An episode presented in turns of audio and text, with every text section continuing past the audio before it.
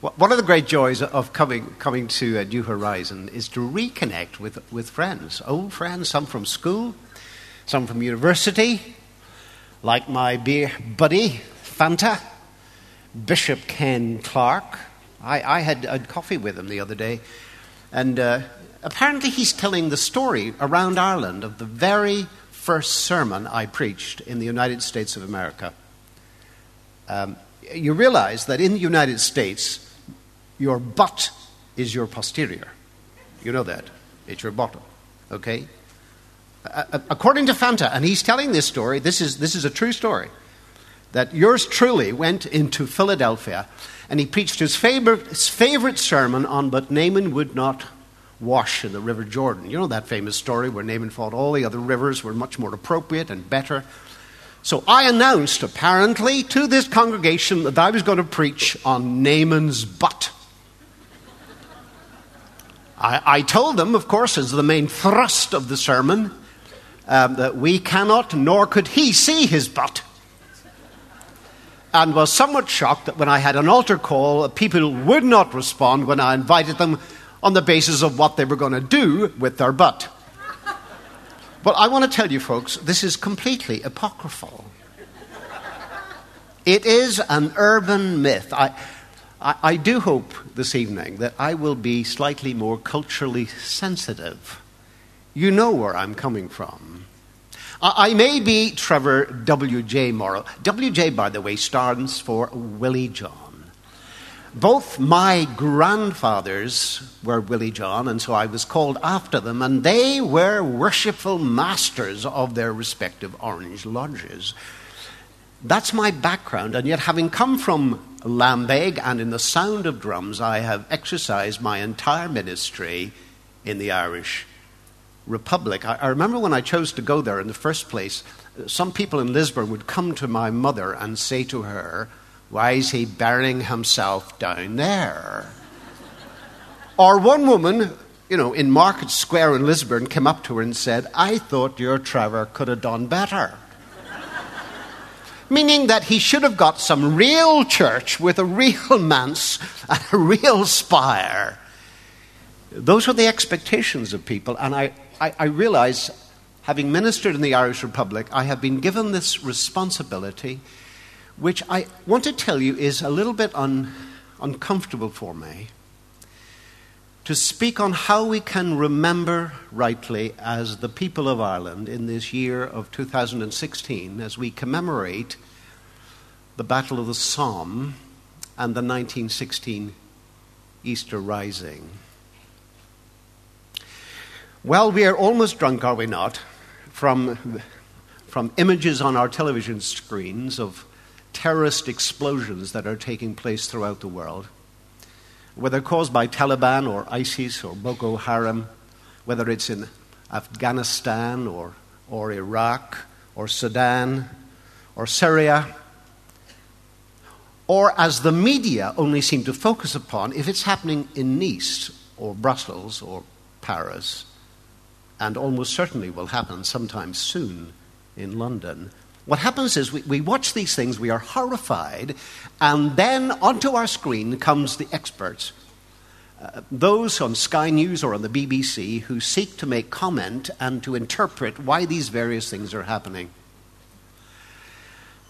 There was a wonderful article written in the Irish Times just about 10 days ago by Fintan O'Toole, in which he said, "Do you know, if anybody is over the age of 40 on this island, they are greater experts on terrorism than any of those folks who are brought onto our TV screens." You see, folks, if you're over 40, you've lived through this. We know, do we not, that those who have committed those monstrous acts are not monsters. They are our neighbors. They farmed with us. We know them. We recognize them. They are made in the divine image. And we can still remember, those of us over 40, McGurk's Bar, the Kingsmill Massacre, Bloody Sunday, Bloody Friday, the Enniskillen bombings, the Omagh bombings, and of course the greatest atrocity of all during the Troubles took place in Dublin in May 1974. It's painful to remember, is it not? After the Omagh bombing, Bono of U2 wrote what many have considered to be his most agnostic piece of work. It's called Peace on Earth. Part of what he wrote was on a reflection because of what the mother of James Barker said when she saw her son in the coffin. She said, "I never realized how green his eyes were." And so Bono wrote, "Heaven on earth, we need it now. I'm sick of all of this. Hanging around, sick of sorrow, sick of pain, sick of hearing again and again there's going to be peace on earth. Jesus, could you take the time to throw a drowning man a line? Peace on earth? Tell the ones who hear no sound, whose sons are lying in the ground, peace on earth. No whos or whys, no cries like a mother's cries for peace on earth. She never got to say goodbye, to see the color in his eyes. Now he's in the dirt." That's peace on earth. Well, you might say, well, we've come a long way, and we have. Bertie Ahern, former Taoiseach in the Republic, some of you remember he addressed the Congress in the United States, and he said, "After so many decades of conflict, I am so proud, Madam Speaker, to be the first Irish leader to inform the United States Congress Ireland is at peace," resulting in hoops and hollers and screams and standing applauses. You know, that is hyperbole. Yep, there is a cessation of violence. And as we came to New Horizon, we didn't see army on the streets, and we are not subject to security checks on our shops and roadways. But all of us know, whatever age we are, that the ghettos remain. There is simmering tension. Sectarianism is part and parcel of our lives. Most people who come to New Horizon, and I don't mean to be unkind, are from middle-class backgrounds. They almost live in a bubble. As Christians who go to church, who work, who have their holidays, at times utterly removed from the realities of what is taking place in some sections of our community. Let me tell you this evening that when Jesus taught us to pray, "Your kingdom come, your will be done on earth as it's done in heaven," what he was asking us to pray for was for shalom, for the peace of God, of justice with peace. You see, in the Hebrew and Greek, both in the Old and New Testaments, the word for earth and the word for land, they're exactly the same. He's asking us to pray that the rule of God, the kingdom of God, the shalom of God, the peace of God will be established on this land, in this place, as it is in heaven. Land is really important in the Scriptures. From the very beginning, not just because of the promise to Abraham. I'm working at the moment with Chris Wright, helping to facilitate under the Lausanne umbrella reconciliation between Palestinian Christians and Messianic Jews. Well, you can understand, working in that situation, the importance of land. For one group, that is for the Jews who suffered through the Holocaust. You know, 1947 was, of course, a day of liberation. They had a state, a homeland. But for the Palestinians, including tens of thousands of Christians, it is Nakba, was a catastrophe. How do you cope with a kingdom on the land where you are? That's the reality of the situation in Ireland today. Well, the coming of Jesus is about his coming to make peace, to be reconciled with his enemies, because God created us for himself, to love and to be loved. And we have shunned him, we have betrayed him, we have provoked him, we have hurt him beyond anything we can imagine. And the Christian story is about his plan, the meta-narrative, the big picture, to make peace with us, to be reconciled with his enemies. I want you to turn to the Scriptures just now, if you have a Bible. and to Philippians chapter 2. What we have here is the model of the things that make for peace. I'm going to read from Philippians chapter 2 from verse 5. Your attitude should be the same as that of Christ Jesus, who, being in very nature God, did not consider equality with God something to be grasped, but made himself nothing, taking the very nature of a servant, being made in human likeness, and being found in appearance as a man, he humbled himself and became obedient to death, even death on a cross. Therefore God exalted him to the highest place and gave him the name that is above every name, that at the name of Jesus every knee should bow in heaven and on earth and under the earth, and every tongue confess that Jesus Christ is Lord, to the glory of God the Father. This is God's holy and his powerful word. Well, there I read to you the model for peacemaking. And it is quite clear from the Apostle Paul, he is so direct. We are to have the mind of Christ. We are to have the attitude of Christ, the demeanor of Christ. We are to think like Christ.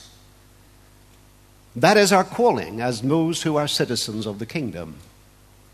And here are the three things that we are to see in terms of how Christ establishes peace with his enemies.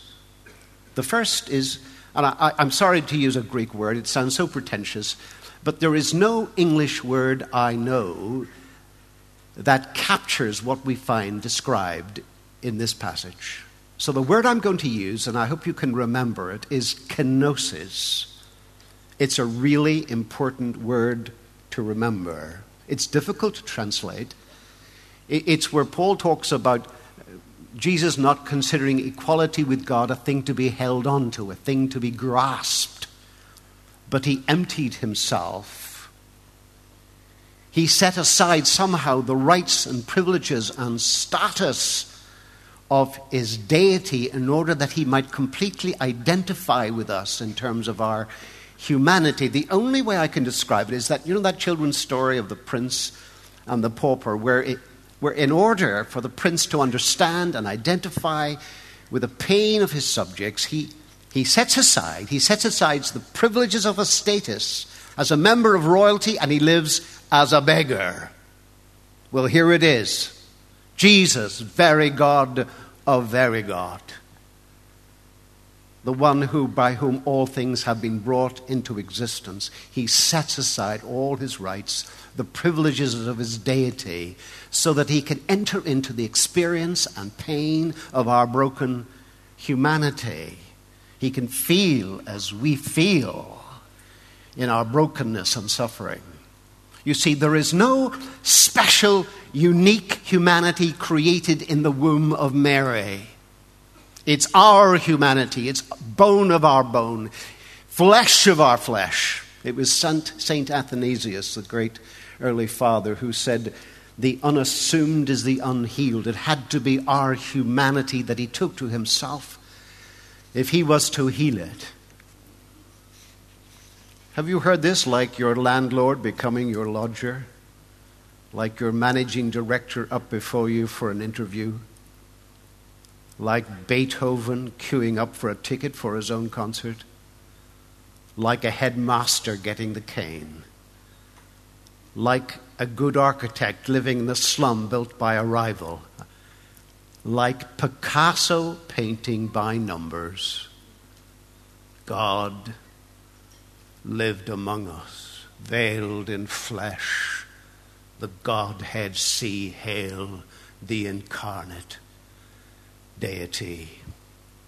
I'm describing here total cultural and social identification, total involvement and participation in the life of those from whom he is alienated without ever ceasing to be who he is. Kenosis, you see, that's the first thing. The second is servant hood, he takes the form of a servant. This is quite extraordinary. He chooses not only to live among us, but he chooses to serve those who are his enemies, those who have provoked his moral outrage, who have broken his heart. He comes not to be served, but to serve and to give his life as a ransom for these people. The word in Greek really means a table waiter, diakonos, a table slave, the person, who would come and offer you water and make sure you had ice and give you all the specials and eventually take the menu and bring you the food and all of that. It just comes focusing entirely and completely upon you and upon your needs. Of course, when we think of Christ as a servant, what comes to mind is this fabulous picture and story of Jesus taking the basin and the towel, and to the shock and horror of the disciples, he is washing their feet as a slave for Rabbi, for Messiah, for the God of heaven. This is outrageous. But folks, it is even much bigger than this. It is the entire scope of his ministry. I hope we've learned that from Scott in the morning. This is the mark of the kingdom. It is the practice of servanthood, so that when he sees people who are hungry, he feeds them. When there is a natural disaster or crisis, when the storm is raging and the wind is howling, he just says, "Peace, be still." He stills the storm. When people are blind or deaf, or unable to walk, he brings this extraordinary level of physical healing. And when there is death, he raises people from the dead. It is servanthood. From heaven he came. Helpless babe entered our world, his glory veiled, not to be served, but to serve. This is our God, the servant king. And the third aspect of this model of how he makes peace is perhaps the most difficult of all. Sacrifice. Kenosis, servanthood, sacrifice. He lays down his life for his enemies. You see, the reason, practically speaking, Jesus was put to death was he was not PC. He was not politically correct in terms of second century Judaism. Second Temple Judaism, you see, had the expectations that Jesus would come as Messiah, that Messiah would come riding on a white horse in order to destroy the forces of occupation, and through the exercise of naked power, he would establish the rule of God from Jerusalem. Well, of course, that was not politically correct, so the result was a conspiracy, a religio-political conspiracy, where the Herodians, the Sanhedrin, and the Roman governor, they all got together and they planned to put this one to death. And he could have called on the host of heaven to assist him, but instead he chooses to die. He was obedient to death, even death on a cross. This was his mission, sacrifice for his enemies. There was a conference in Magdalen College in Oxford when C.S. Lewis was there. It was a conference on world religions, and someone just came up to him in the common room and says, "Jack, what do you think is unique about the Christian faith?" And his answer was, in one word, grace. Because God did not come for the nice and the good and those who are faithful and obedient. He came for the awkward and the difficult. And the thran, isn't that a great Ulster Scots word? The thran, the rebellious, the sinful. That's grace, you see. This is the very heart of peacemaking. This is the most difficult thing for us to grasp. How is it possible for God to maintain the principles of justice, of what is right and wrong, and still make peace with those who are his enemies, with those who caused him such pain? That is the challenge. It is enormously difficult. Some people think, you know, that in terms of dealing with those who have caused us such hurt, we just put the past behind us and get on with it. No, no, that is not the Jesus way. God is angry. Of course, it is not human pique with all its brokenness and distortion. But he is angry, he's outraged, he's hurt. But he chooses, instead of dumping his pain on us, he chooses to take it to himself. And instead of insisting that we get what we deserve according to every principle of justice, he chooses to embrace it and take it and endure it himself. He was wounded for our transgressions. He was bruised for our iniquities. The chastisement of our peace was upon him, and by his stripes we are healed. Is this natural or reasonable? No, of course not. It requires for Jesus obedience. Who would choose to do this? It is the obedience of love. Jesus didn't die for us because it was fun. He hung there for love because it had to be done. That is why he wrestled in Gethsemane, almost going insane, sweating drops of blood, crying out to the Father, if it is possible, take this from me. Kenosis, servanthood and sacrifice, that's the Jesus way.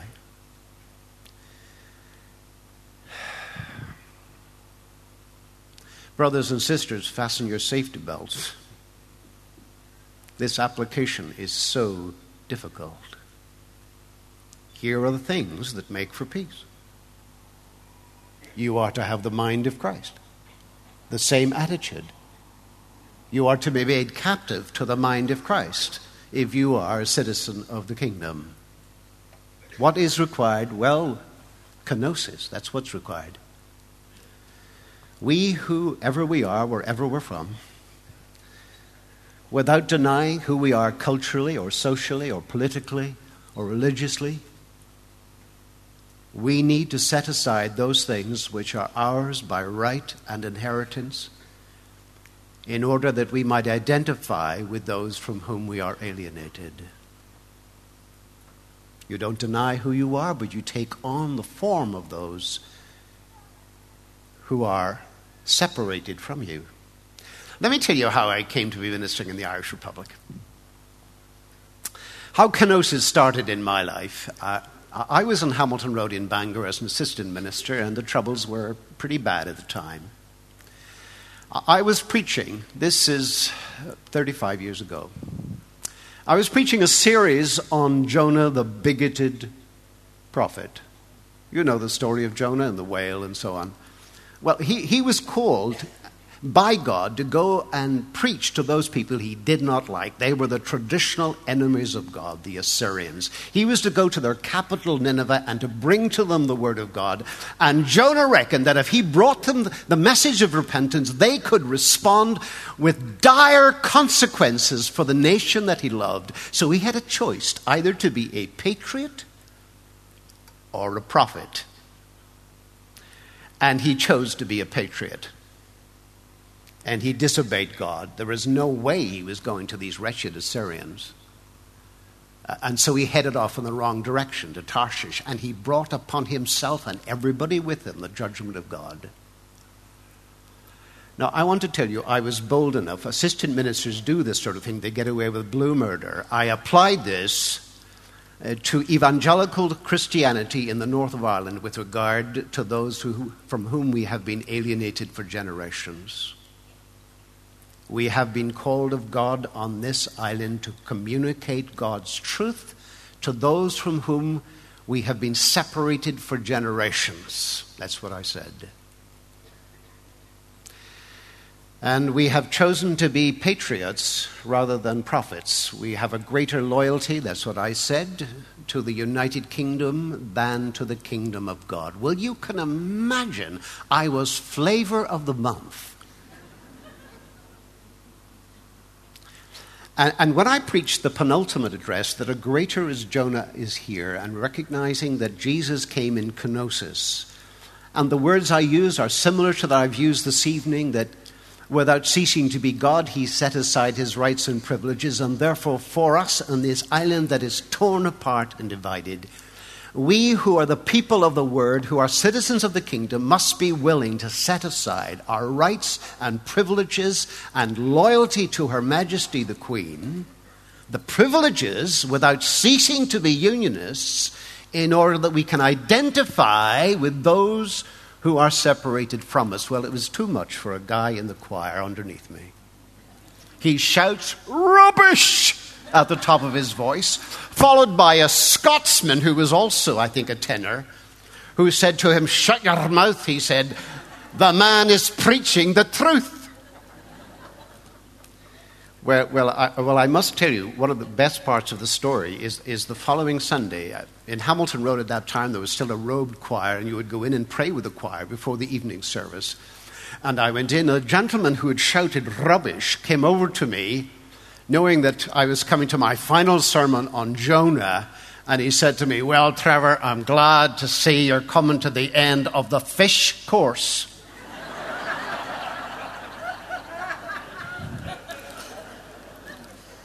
Well, the word of the Lord came to Jonah the second time. You see, Karis, my wife, who's Welsh and a psychotherapist now and extremely discerning, she said to me, "You know, Trevor, you are Jonah. You are dumping on this church." Ministers do this. "You are dumping on this church all your own prejudice and struggles in terms of your upbringing," which I was. So the word of the Lord came to moi and said, "Arise and go to Nineveh." And I went. And I have been there for my entire ministry. And so kenosis began, almost within weeks. I went into the local school. Colossic-Heron, where a number of our children were attending. And this priest, Father Dermot O'Gorman from the Sacred Heart Order, came over to me, gave me a cup of coffee, and proceeded to give me what could only be described as a classic evangelical testimony of how he was converted one Good Friday. I was overwhelmed with joy at this. I responded so positively to him that 2 days later he came to my door and he said, "Look, Trevor, I share something with you I even could not share with many of my fellow priests. Could we not meet together?" Every Monday at 4 o'clock, Dermot and I would meet. And we'd pray and we'd share the scriptures and we'd study together. And he was my Barnabas, sent by God to encourage me and to introduce me into a world that I have to tell you, coming from the north, I knew practically nothing about. Shortly after I was there, I was invited to preach in the pro-cathedral, the Catholic pro-cathedral in Dublin. It's odd, is it not, that in a city that is 95-96% Roman Catholic, there are 2 Protestant cathedrals, but there's no Roman Catholic cathedral. They couldn't have one. They were not allowed to have one. They have a pro-cathedral. So I'm invited to preach to the Catholic Youth Council at an evening rally. Place is packed. And I was bold enough to preach on "By grace are you saved through faith, and that not of yourselves, not of works, lest anyone should boast." It was not polemical. It was not one of those addresses, "We are right, you are wrong" stuff. I was just celebrating the amazing grace of God, of what God had done for us in Jesus Christ. I shall never forget the response. It's the only place I've ever preached the gospel where, as soon as I finished, there must have been 500 or 600 people who stood to their feet and cheered and clapped. I've never had a standing ovation for preaching the gospel. 2 years ago, shortly before I left Lucan, I went up into St. Mary's Catholic Church to, well, it was I went into the sacristy because I was going to bring greetings from our own church to our friends in the Catholic Church before Mass. We do that. We've done that for years. A new priest had arrived. I went into the sacristy and I said, I'm Trevor Morrow, Lucan Presbyterian. And he said to me, "Oh, Trevor, I know who you are."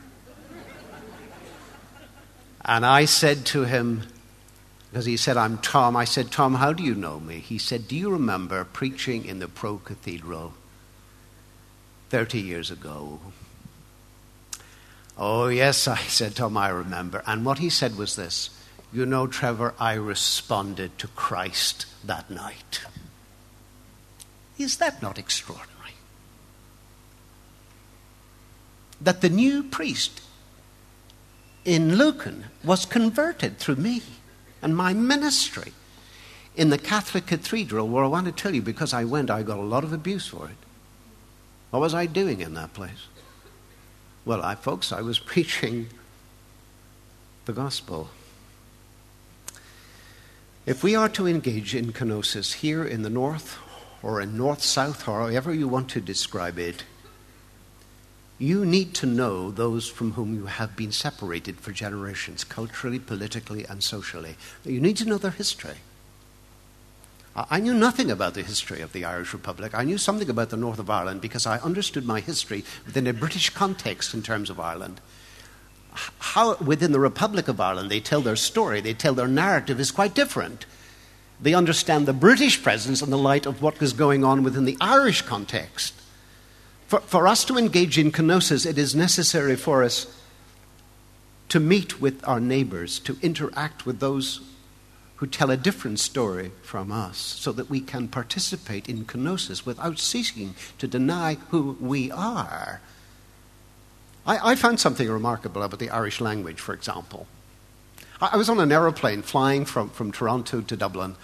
And after a while, you begin to chat to the person beside you. I was on my own, and he asked me what I was and what I did, and I said, "I'm a Presbyterian minister." This guy got so excited. He was the headmaster of an Irish-speaking school in Ballina, and he began to tell me this story that I knew nothing about in terms of my upbringing. That when the Irish Catholic bishops, with the aid of Daniel O'Connell, decided to insist that all education for Irish people be in English, those in the Gaeltacht, those who were Irish-speaking, were going to suffer injustice. The amazing response was, he said, that it was the Presbyterian General Assembly who decided, because 30% of ministers who had come from Scotland were fluent Gaelic speakers, and Scottish Gaelic and Irish Gaelic are almost the same. But they began to set up all these schools in the early 19th century, all throughout Ireland. And the only requirement they made, because they were not present themselves, was that these Roman Catholics who were being educated in Irish have the scriptures in Irish as their basic resource. That's the only requirement they made. They preserved, you see, the Irish language. That is part of our history. I also did not know that until the middle of the 19th century you could not be ordained a Presbyterian minister unless you had your Hebrew, your Greek, and your Irish. You could not be ordained unless you were fluent in the Irish language. Such was kenosis. Such was the sense of identification in the history of mission on this island. What we are talking about, folks, is not something novel or strange. It's what we do to any missionary who's going anywhere in the world. It's called cross-cultural ministry. We don't ask them to bring a British baggage with them if they're going to India or to Jamaica or to Zimbabwe. They go and identify with the people. I think it's great. Last year, of course, we celebrated Hudson Taylor and it's going to China, and particularly to the China Inland Mission. What was unique about Hudson Taylor was, unlike many missionaries who went with a British package, he decided to go inland. And even though he came from Barnsley, he developed his ponytail and the Chinese dress. He learned the language. He ate their food. It was utter cultural identification and involvement, you see. It is kenosis. The Apostle Paul did it. He was a Jewish rabbi who was ministering to the Gentiles. Here's something interesting that he says. To the Jews I became a Jew, and you would have expected him to say, to the Gentiles I became a Gentile, but that's not what he says. He says, to the weak I became weak, because as a Jew he couldn't become a Gentile. He had to be who he is, but he took on the form. He engaged in kenosis. He learned their language, their culture. He identified with them. What I'm saying to you, brothers and sisters, is you do not cease to be a unionist. You don't cease to be British. You don't cease to be loyal to Her Majesty the Queen. That's who you are. It is part of your identity. But in kenosis, you set aside some of those privileges and rights so that you can completely identify with those to whom you need to be reconciled. Even your enemies. Let me just assure you, in case you think I've gone completely potty going to the Republic of Ireland, up until Brexit, I've been carrying a British passport.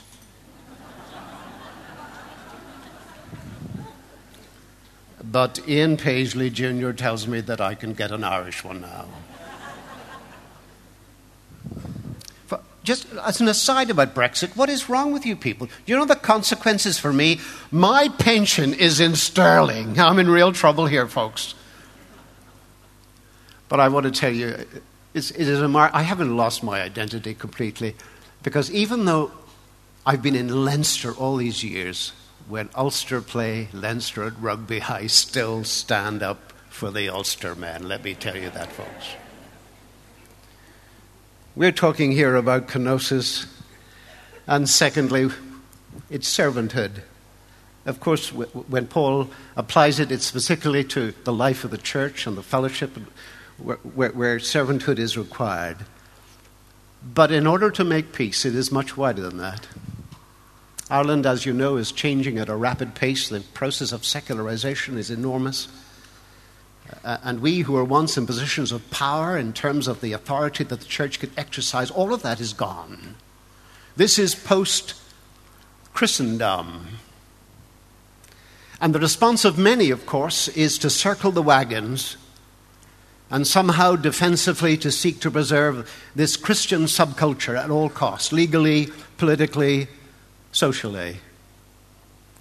Let me show you a different way. It's the way of servanthood.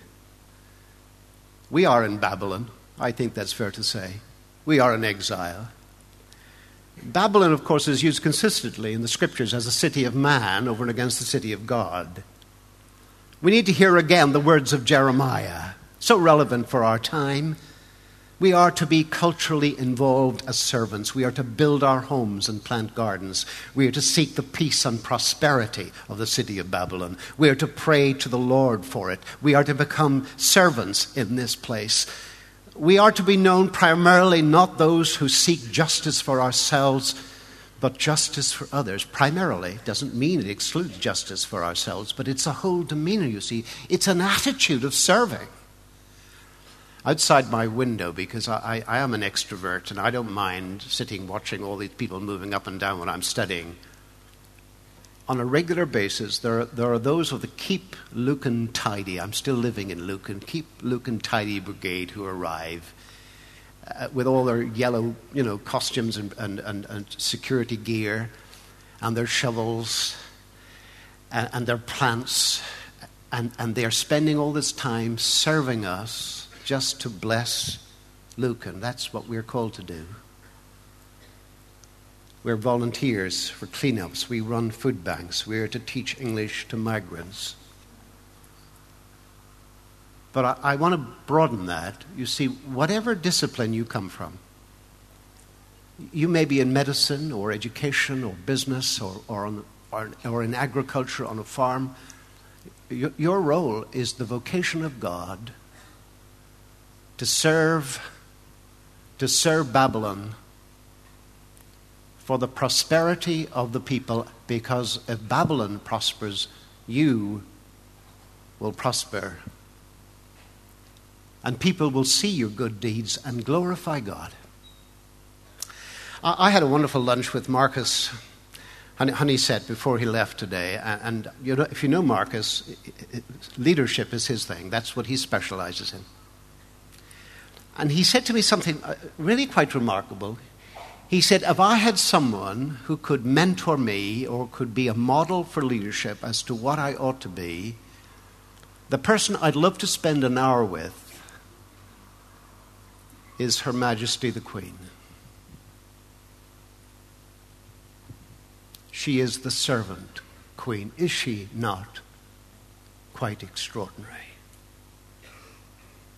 As a follower of Christ, one of the greatest evangelists we have. And as she gets older, she becomes more bold.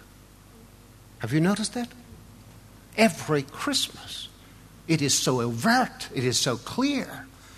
This is the passion of her life, to serve the King as a servant queen. When she came to Ireland, it was a seminal moment. Can you imagine a British monarch landing in Ireland after these hundreds of years of alienation?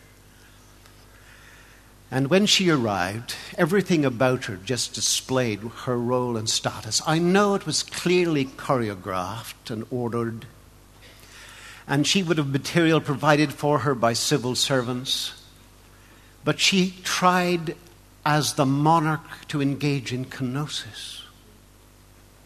She wore green. She learned to speak some Irish. She was advised for her speeches with regard to the Irish narrative so that she could identify with it.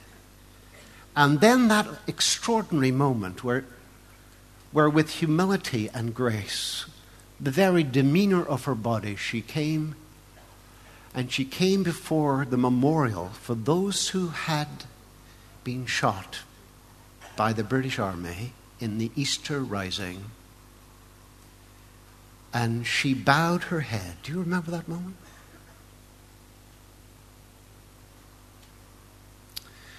Folks, this is servanthood. It's kenosis. Let me say this to you, because I know you are loyal unionists, most of you. If Her Majesty the Queen, as a follower of Christ, can do this, so can you. Kenosis, servanthood, and sacrifice. Well, let me tell you, this is the most difficult of all. How can we be at peace with people who have hurt us? I'm not just talking through the troubles. I'm talking about people who have abused us physically, emotionally, sexually, who have robbed from us, who have maimed us. How can we be at peace with such people without moral compromise? How are we to cope with our past? The folks in Stormont don't know. How can we react as followers of Christ with this meta-narrative to acts of violence that we have inherited? Well, we could draw a line in the sand, and on the basis that we will never know the truth about who is responsible for what, we could encourage a form of amnesia and live in the hope that time will help us to forget. Or we could demand to know the truth, to see justice done through investigation, through judicial inquiry, through some sort of truth commission. This could be a bruising, dissatisfying pursuit of naked justice, which deep down we know will never answer our questions or satisfy our need to honor those who've been taken from us. You see, human justice is frail and fallible. Is there another way in which we do not forget, we do not trivialize the injustice of what has been done, and yet allows us to seek peace for ourselves and our community? There is, brothers and sisters, it's the Jesus way. It is only practiced, I think, when there are three things present. One is deep, deep pain. When there is justifiable anger. and there is moral outrage, pain, anger, outrage. That's the context. When something happens to us, when we feel all of those things, and yet something happened to us, when we begin to realize that nothing can undo what has been done, not justice or revenge or imprisonment or execution. Nothing can reverse the wrong done. Something happens to us. I want to call it tonight the miracle of mercy. When we talk about forgiveness and the practice of forgiveness, it is a guilt trip for many people, because they are still carrying so many unimaginable pains and hurts in their heart that they cannot even conceive of reaching out to that person who has hurt them. I don't want to do that to you tonight. As a pastor, I know this can take years and years and years to come about. But when it comes, healing comes for you too. It's the miracle of mercy. Let me take it out of the troubles and bring it into a particular pastoral situation I was dealing with. This girl, we'll call her Bridget, her husband had an affair. They were both Christians, both believers. She was so mad. I can't tell you how angry she was. She was in public throwing things at him. I was there when it happened. The language deteriorated. They were utterly alienated, not just for weeks and months, but for years. And as a pastor, I was seeking to maintain relationships with both parties, the one who had been offended and the offender. And we had to wait, and we had to pray, and we prayed, and years later, the miracle took place, the softening of her heart, the feeling of compassion. And she began to reach out. And what happened? She chose in obedience to have the mind of Christ and to take to herself the consequences of what her adversary deserved. Instead of dumping it on him, instead of insisting that he suffer the repercussions of what this guy had done, she chose to take it to herself. We call that a preemptive strike. That's preemptive grace. You see, God took the initiative. While we were yet sinners, Christ died for us.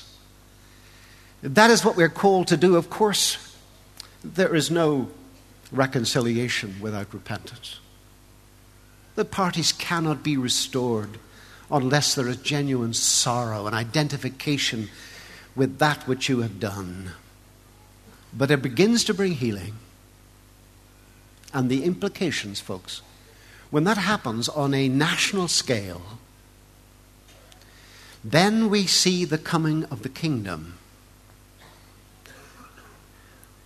Then every knee will bow and every tongue will confess that Jesus Christ is Lord. What we do not see so clearly in that passage is that when the kingdom comes, we are going to rule with Christ. We will reign with him. That's what it means for us to carry the imago Dei, the image of God. We know from the ancient Near Eastern documents that were written at the time of the book of Genesis that the imago Dei was used normally with regard to the monarch who carried in themselves the image of the deity that they claimed to represent. And the writer of Genesis took this in an extraordinary way and he applied it to men and women equally. They became monarchs, the representatives of God, the vassals of God on earth, so that they could fulfill what we call the cultural mandate, to bring it under subjection, to exercise dominion, to be fruitful and to multiply. What we will see, therefore, on this land is the coming of the rule of Christ. Justice will be done and seen to be done. Every knee will bow. The feelings of the victims, those who have been hurting for all these years, they will be vindicated. But this is not the end. With justice will come peace. For every tongue will confess that Jesus Christ is Lord. Every tongue. You see, since Babel, because of language difference, it became the symbol of division, of tribal and ethnic distinctions.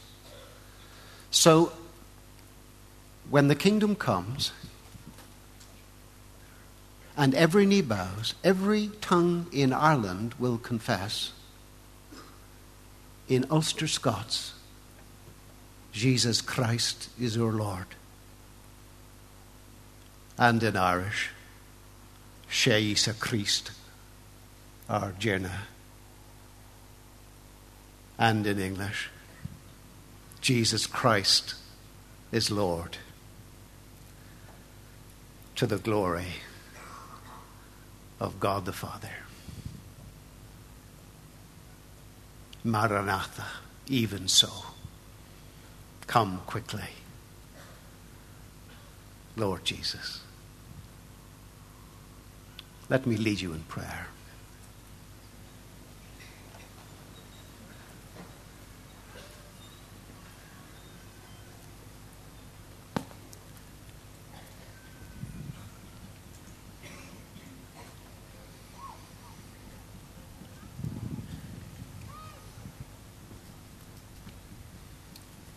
I want to pray just now for those who are crying out in distress because they just cannot. They cannot forgive. And they love you, Lord, but it just hurts too much.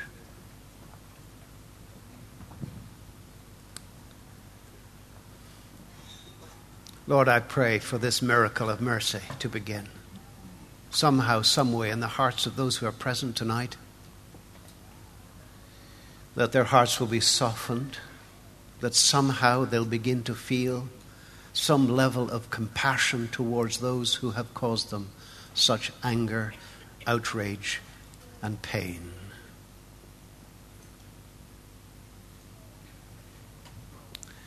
Lord, we come with all our brokenness and our inadequacy, and we want to do this. We really do want to have the mind of Christ. We desperately longed for this country that we love. Whatever our culture, whatever our commitment, whether we are British, Irish, or Irish, Irish, or whatever combination of the same, Lord, we are all Irish. And we want your kingdom to come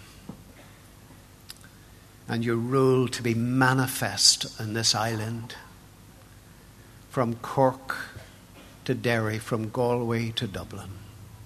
Lord, cause your kingdom to come, your will to be done in Ireland as it's done in heaven. Give us, therefore, the mind of Christ in order that we might engage in kenosis, servanthood, and sacrifice. Hear our prayer through Christ our Lord. Amen.